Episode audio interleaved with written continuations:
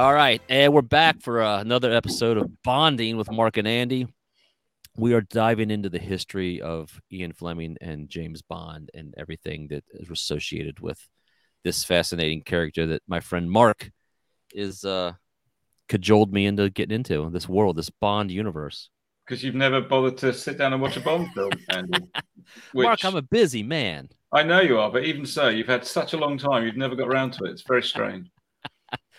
How is uh let's do a couple little niceties. How is England treating you today? How what's the weather England like over there? Quite nice. We've been having nothing but rain and bad weather, but for August, it's looking quite nice out there at the moment. Makes a change.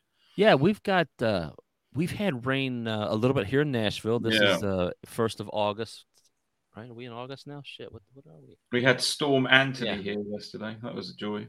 Yeah. Uh we, we actually had a little brief power outage here, uh, which was just a, a flicker, nothing major. But uh, yeah, storms rolled through here last night in Nashville, and I guess they're heading your way eventually. I don't know. we've for the end of July, beginning of August, the English summer has been dreadful. Really Yeah. bad. But we soldier on. We do. We move on. I mean, luckily, I have a bunch of Bond films to keep me occupied. You do. I don't know what do you're doing. You- I don't know if you're rewatching them or not, but uh, I've got plenty to do. With that You being do. said, so we're we're doing some history of Bond because I don't know it and Mark seems to do. So I know a little. yeah, we'll go from here, and if uh, I'm sure someone will probably chime in. Uh, our friend uh, was it Tom Chapin? Shaky, uh, he knows he- he knows little Bond. He might chime in here and there, and anyone else that wants to join us on this conversation. I know another friend of ours. Um, we call him Orion. He wants to join us one day and talk about the vehicles of James Bond, um, which I look forward to because the cars are another whole character in the movie. Cars are uh, characters in themselves. Yeah. I can't wait to dive into that. But we left off talking a little bit about Bond's. I want to finish up with Bond's fam or Bond's Ian Fleming's family. Uh, Mark, you can give me some details if you have them. He was married just once, right? Just- Is that correct? one. There were lots of affairs in his youth. I mean, if you take the time to have, have a look at his life story, I think Ian Fleming, much like his creation, was a bit of a ladies' man. But he ended up having an affair with a woman called Anne O'Neill, who was married to Viscount Rothermere, I think, Lord Rothermere. Yes. member, that's what I'm member of the right now. British aristocracy, but Fleming ended up having an affair with her, so she um, ended up marrying Ian Fleming. And I think Casino Royale was his way of distracting himself from the wedding. He'd go off and write that during the day while she was. Yeah. wedding. I, think, I read that. That that was his Yeah. his uh his, his nerves or his cold feet. I think Fleming was a confirmed bachelor, and then suddenly fi- found himself getting very rapidly married. So yeah, I think that's where And- Bond was born. Uh, so let me ask you just uh, out of curiosity, because uh, um, over here in America, I don't know what the second uh, Viscount or Viscount Rothermere. What what what does all that mean? Oh, I don't know. Is, is it part of this royal lineage, and he's Yeah, somewhere? Earls, dukes, Okay. Lord this, lady that. Yeah, it's all part of the English aristocracy. Did we call you Lord Greenaway? You could do, but you probably get laughed at. That's quite good though, Lord Mark. Quite like the ring of it. Mark, yeah, he, uh, was, he was involved with a member of the British aristocracy, and they had an affair, and then they got married, which was what 1952, 53, I think. Something like and then they had one child. Is that correct? Uh, yeah, one uh, baby boy called Caspar. Caspar, who later he he uh, he died. Am I correct? Uh, Caspar died. I think he his- died quite young. Yeah, I think he died before Fleming. I think. Yeah, I think he was in his. Uh, I had the notes somewhere, but I think he was in his twenties. Yeah, I can't remember why he died, but I think yeah, he died quite young. Let me see if I have it in my notes here, real quick. I may or may not. I probably don't. Oh, I can't remember what what that was all about. I don't, but someone will, I'm surely chime in and tell us where we went wrong. But yes, his son died, and then uh, they married. Now they they lived there in London. Am I correct to I think that? yeah, I think they spent time in London and out in Jamaica. 'Cause Jamaica, so that- was a that was hotbed like his like summer home or a summer home. Yeah, he used to he'd take three months off a year to go and write. I think that was part of his contract when he worked for the Sunday Times. So they'd go out to his house in Jamaica and God, have parties with Noel Coward and have a grand old time. I think. Can you uh, imagine that life he lived? I know. Be Like- lovely. Imagine having a job? You say to your boss, like, I need three months off in the summer. I need, I need three months off a year to write my my novels. I'll see. I'm you. gonna go. I'll see you in And- April. Yeah, I'm gonna go. Uh, would you say he his his word output was when he was sitting right was um Didn't he say? I think he was. He sat down and did two thousand words a, a morning or something like that. He just keep writing. Wouldn't look back at it. Wouldn't edit it. Just get it written. two? And that's a great way to write a book, isn't it? Uh, Well, I mean, you know, you and I were just talking off camera about our inability to accomplish uh, little, if anything. And you think about this guy, Ian Fleming was. First of all, he got to go to. If I'm in Jamaica, I'm not thinking about sitting down writing a book. Like I'm at the beach every day. I, well, I've never been to Jamaica. Have you ever been out? Well, I know No, you've I've done some world there. travels. Although I have, there was a, there was an exhibition in London. I think it was called Bond in Motion, and they had lots of artifacts and, and props from the movies and stuff.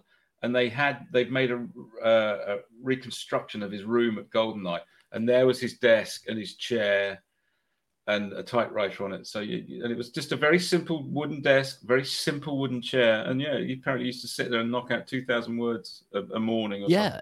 And Think about it. using uh, using a typewriter. Like we have MacBooks, and I can't be Mm. bothered to help finish my research So for this to write a two thousand page manuscript on a manual typewriter that's that's that's quite a big ask. And And, do you apparently, know- years later, he apparently Fleming had a he had a gold typewriter. It was a gold plated typewriter that he used to write these things on. And Oh. years later, Pierce Brosnan bought it at auction. So I think Pierce Brosnan owns Ian Fleming's Oh, golden typewriter. I think that's the story. oh, that's great. Mm. Uh, Gold it plated kind of lends to uh, Goldfinger, does it? Does it? not? exactly. And do you know? Did he?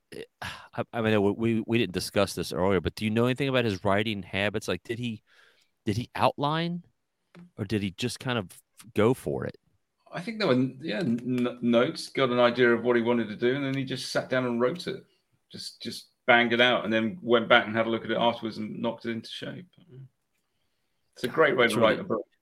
truly I mean it, it just lends to his uh his talent and and you know i'm i'm happy that i finally discovered him uh even though late in life i did discover him because i've read some interviews in doing research for these things and some of these some of these massive fans one of the guys who actually became one of the writers after bond um i'm gonna draw a blank on his name was it richard benson Uh, Raymond Benson did something. raymond benson So, he was reading bond novels at like 13 mm. and uh, I picked up. I think my first. I was about twelve, something like that, when I first. Like, it was because of the movies on TV, and then I yeah got the books and started reading. I I had not at 13 there was no way I was ever going to read a novel. At 13 I was uh well You were too Thir- busy chasing Kiss and painting your face. At I was painting my face with Mm. kiss makeup and I just discovered our mutual fan band uh, Night Ranger at 13. Oh yes, I've heard of them. and I was um uh this is I get another tangent here but I was a I was a, a drummer and I wanted to be a rock star and uh reading had uh I had no interest in reading. I was I no was trying to to read.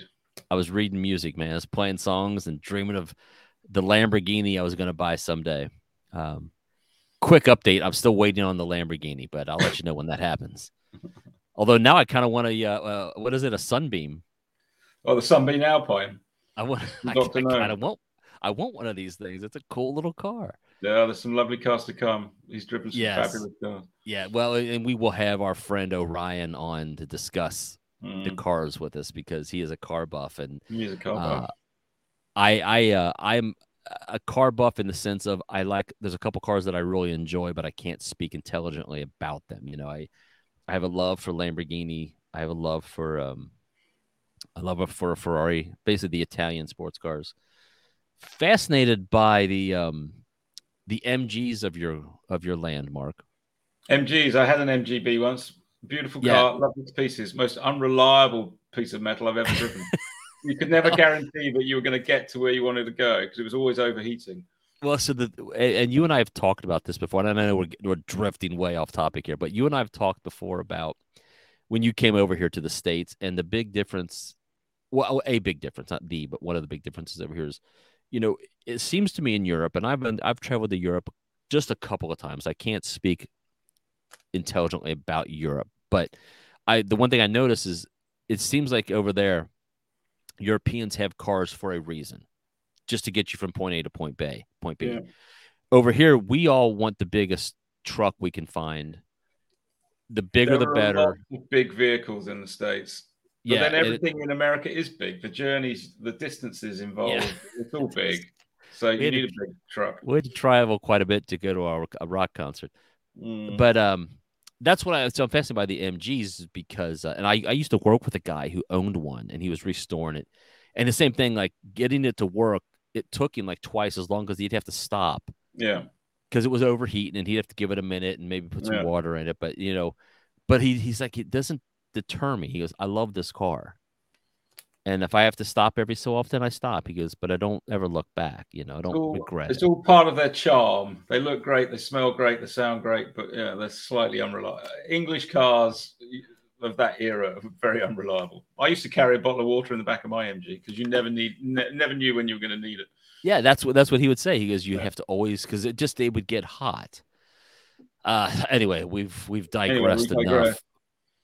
So um, we know that Caspar died. I don't have the details on that, and I apologize for that, but it's not super important to the storyline that we're doing here. He married uh, Anne.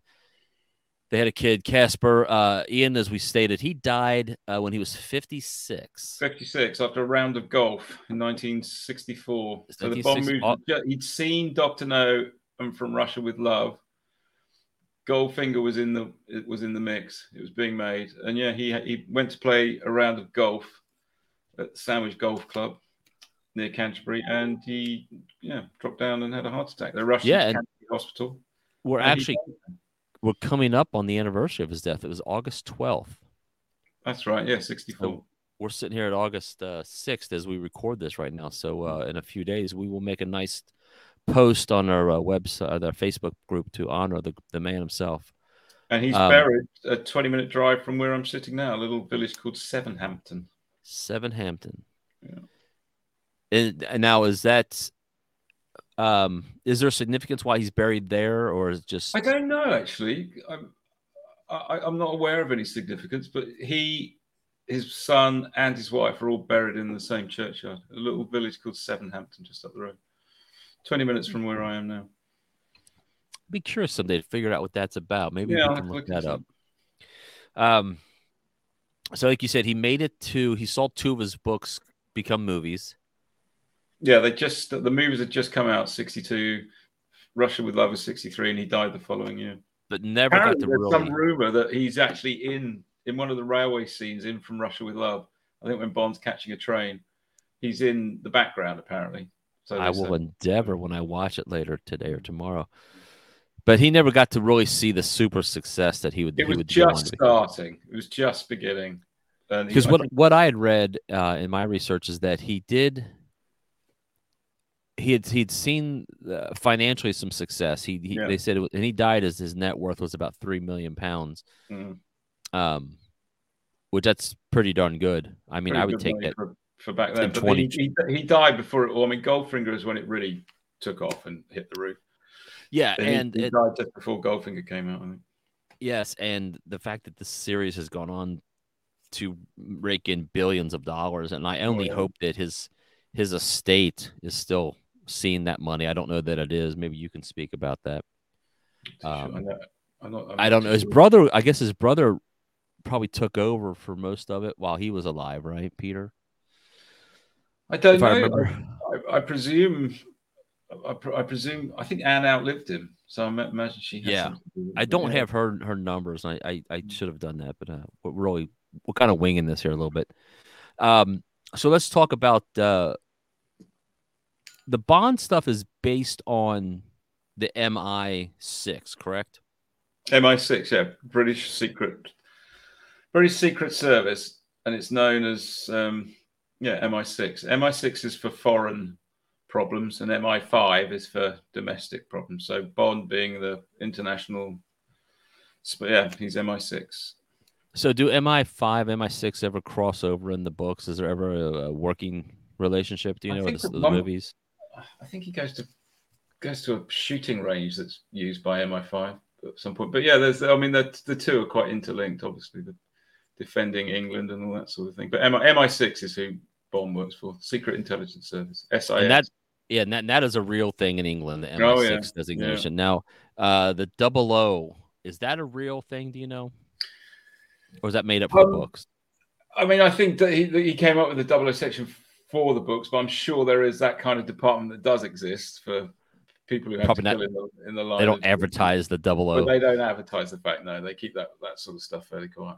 In There the, was a, there was a story that, that all all the inspiration for the Bond name and for 007 apparently in the in the in the reign of Elizabeth I, she had a, a spy network, and one of her spies used to sign his. He, he had a code number for her, the letters that he used to send to Queen Elizabeth, and he used to sign it 0070 or something like that.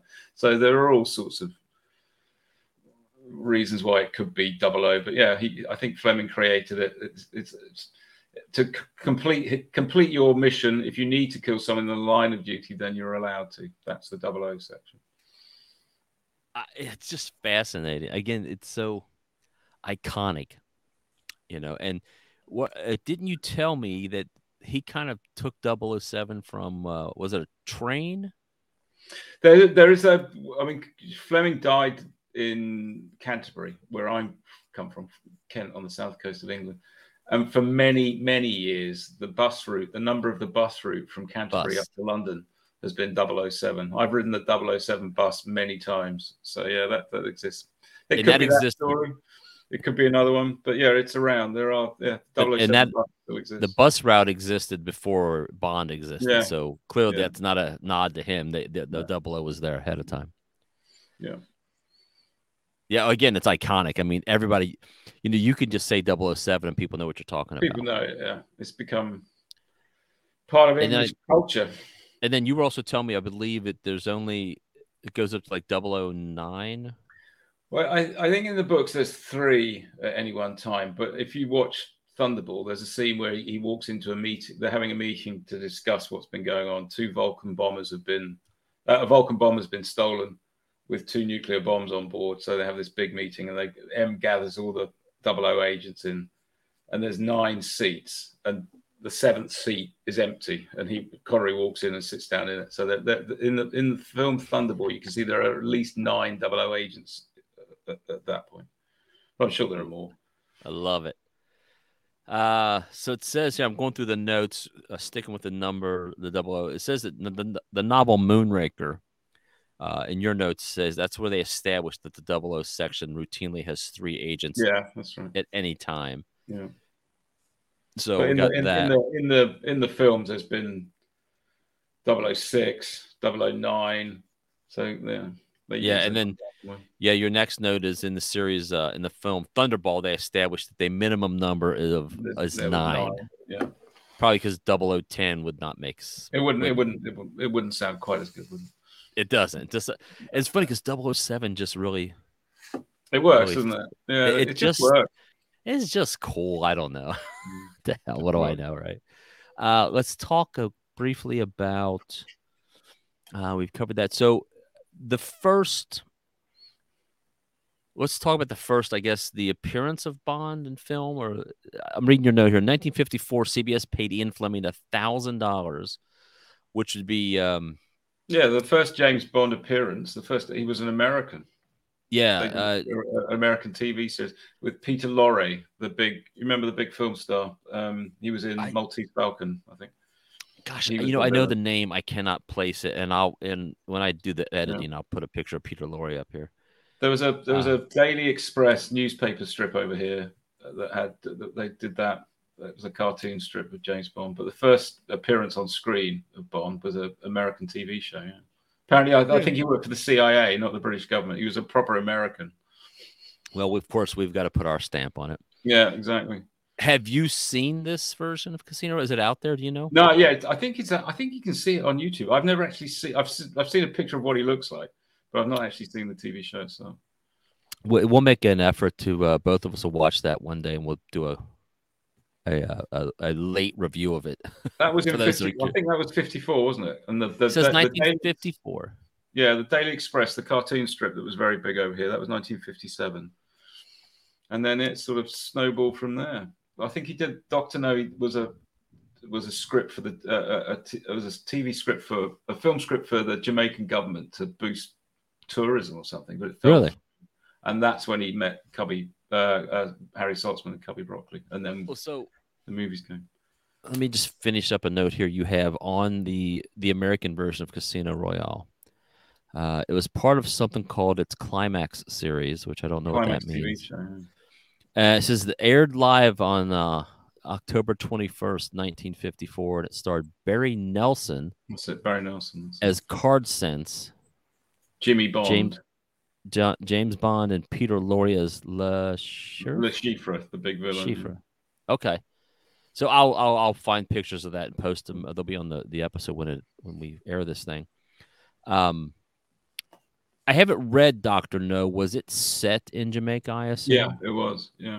and we and that's talked. one of the reasons. I think one of the reasons that they chose to to film Doctor No first was it was the the like the main like it was all in one place. It was all in Jamaica, so it was cheaper. They could fly everybody out to Jamaica, film it there. It's one of the reasons they they they did that first. Yeah, we were because we were talking about that, and um, So it's all It- set in Jamaica. because it was such a small budget at the time, it was a million dollars, and like the um, the stage designer, he built like that massive lair and everything for like fifteen thousand, fourteen thousand dollars, fourteen thousand pounds. Yeah, when it And- first started, it was all on a very tight budget. Definitely. Yeah, and I read that I believe it was Kubrick. I could be wrong on this, but it's Kubrick who uh, then had him do the set design for.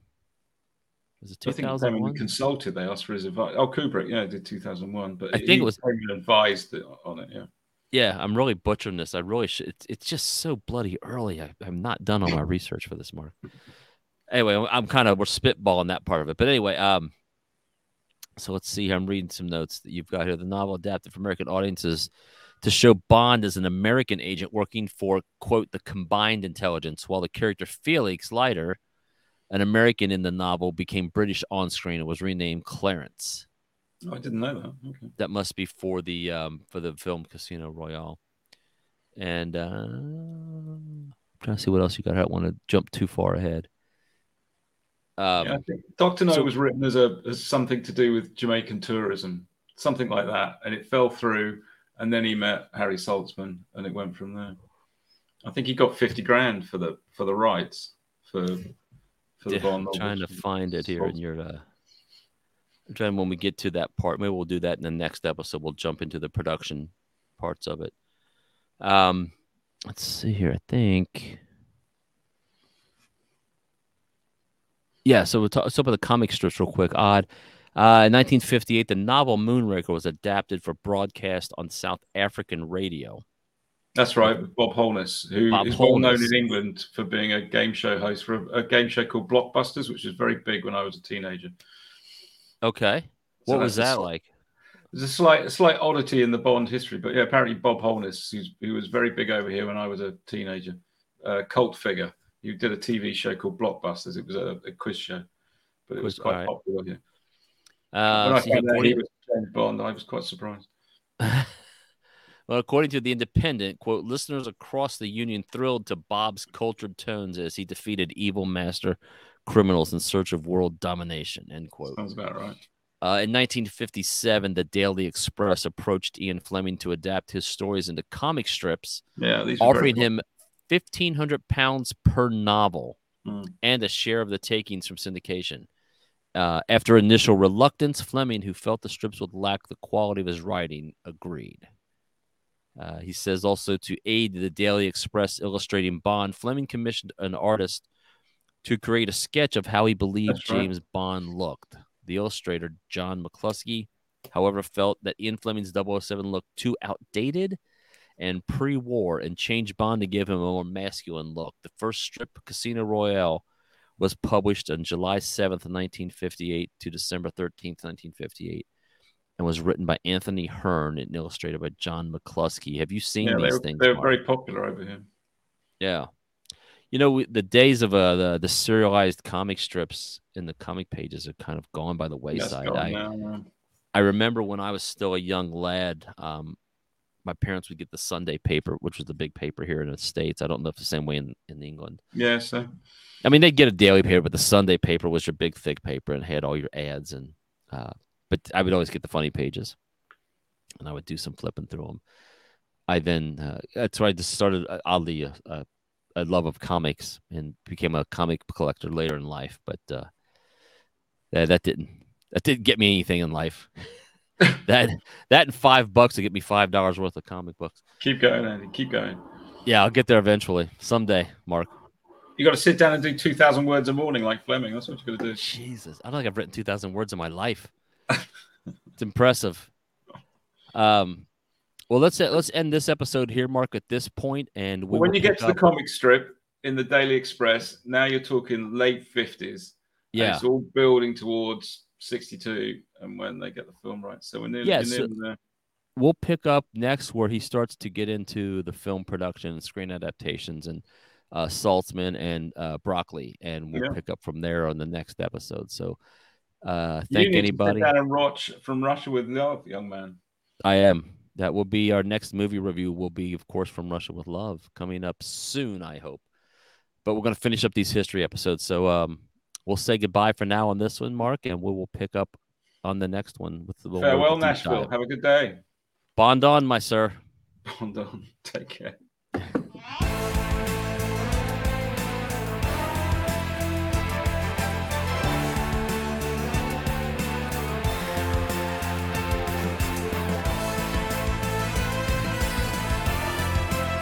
This has been a Touch of Madness production, brought to you by the creative minds at Tummy Twins Media.